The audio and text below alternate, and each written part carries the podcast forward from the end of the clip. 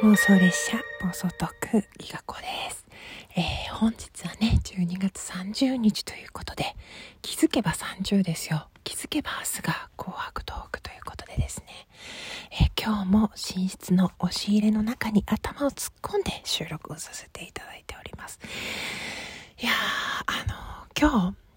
朝の時点でですね、あの、ギガオケの代替案ということで、あの、カラオケに行って直接その、もうね、歌うことが叶わなかったので、概要欄というか、あの、あれですね、あの番組のつぶやきに、あの、ポキカラで歌ったやつ貼ってくねって言って、それで、すいませんっていう話をしたんですけど、いや、年末年始の忙しい時間にわざわざ聞かないだろうって思ったんですけどね。ドルチェタンがわざわざ今ここまで聞いたよって DM くれてほんとドルチェさん最高ですね。いやほんとね、忙しい時にね、わざわざね、そんな聞かんでいいのよと思って。どんだけ優しいんでしょうね。いやほんとねいや聞かれなくていいんですよ。いやそもそもね私歌はすごく苦手で中学生の頃合唱コンクールの練習中になんか女子に囲まれてちょっとあなたあ歌下手だから歌わないでくれないって頼まれてあの次のあの休み時間明けの練習から口パクで参加したら今までで一番いいって先生が大絶賛してくれてなんかそういうことを皮切りね私歌下手なんだなっていうふうにこう気がついたわけですよ。大学の時もあの小学校と中学校の免許取るのにあの小学生はね音楽をしなきゃいけないからピアノ弾きながら歌うっていう授業があったんですけどそのねテストの時にね「君さ」って音痴って言われたことない？って言われて「いや直接言われたことないけどもしかしたらそうかもしれません」みたいな話してねでね、単位どうしようかななんて言ってる間に先生休止しちゃって、えもしかして単位出ないのかなって思ったら、なんかあの、なんだっけ、ああいう学生科の人がね、単位出すって言ってました？って先生って聞かれて、いやでもこうこうこういうことがあって、なんか私落ちたかもしれませんって言ったら、いやそんな正直に答えなくていいんだと。もうこういう時は、その、ね、あの特別措置というか、なあなあで通してあげるから、言ってましたって言いなさいって言われて、なんかほんとね、体育の先生とも喧嘩してさ、単位出てないさ、もう完全にもう留年かみたいな感じでさ思ったけど、まあとりあえず一教科出てないで2種目になるぐらいならいいやみたいな感じでね、こう 親にはさ、こう、なんていうの、中学の家庭だからちょっと小学校は二種面だよってふわっと嘘ついちゃったんだけど申し訳なさすぎてね。喧嘩したとか言えないじゃん。しかもそういうラッキーが重なってね 卒業したわけですけどだからねずっと人前で歌うのは恥ずかしいというかなんか申し訳ない感じがしてたんですよね。うん。なんか今でも自信がないし。だけどなんかラジオトーク始めてそうやってリクエストしてもらったりみんなが歌ってるの聞いて私歌は好きなんですよ。あの嫌いじゃないのね。子供にも歌うし。だからさなんかまあなんていうの？ちょこっとだけならって思って初めて歌ったのを出したのがラジオトークでなんかみんな優しいからさすごい下手って言わないじゃん。なんか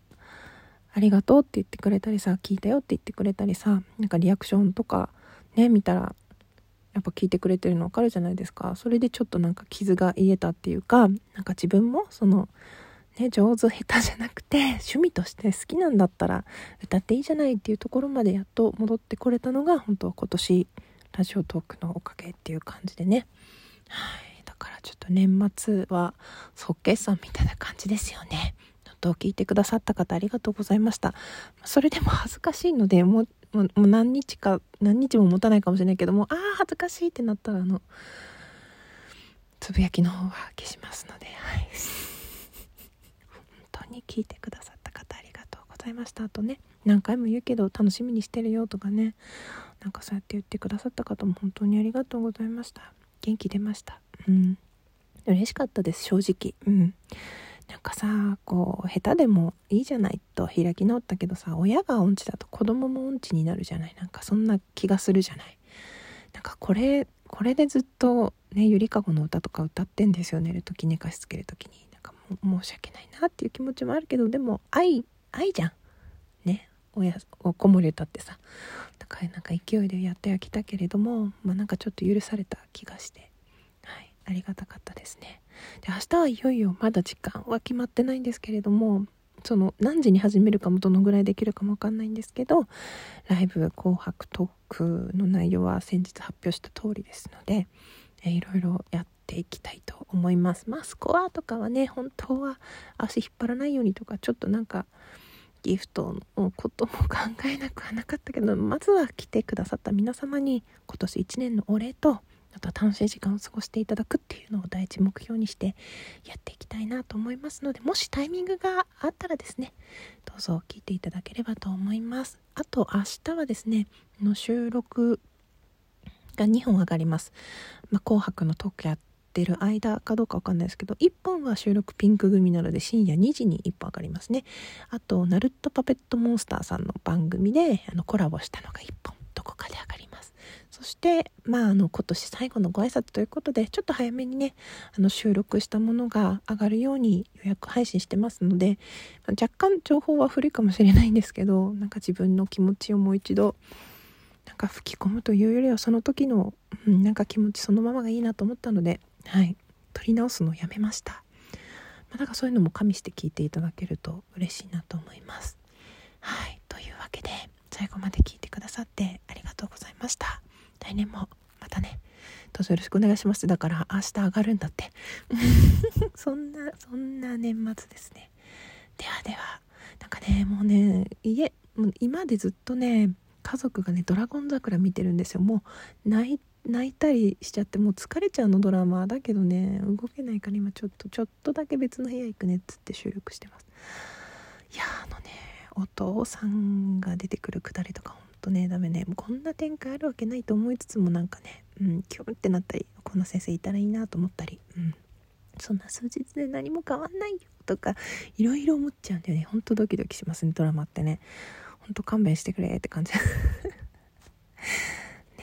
まあ、この後は、えー、お蕎麦とかね買いに行こうかな。うん早めに買っとこうかな。明日出かけるの嫌だしね。うんあまあどうかな。うん。ま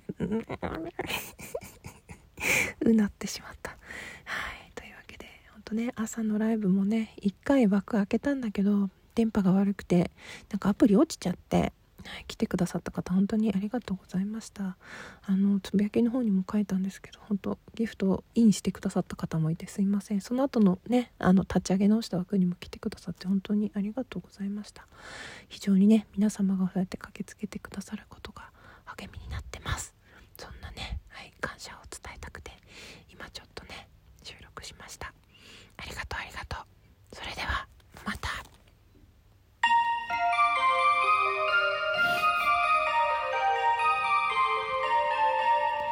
押し入れ列車これにて終点です。ドラえもんか。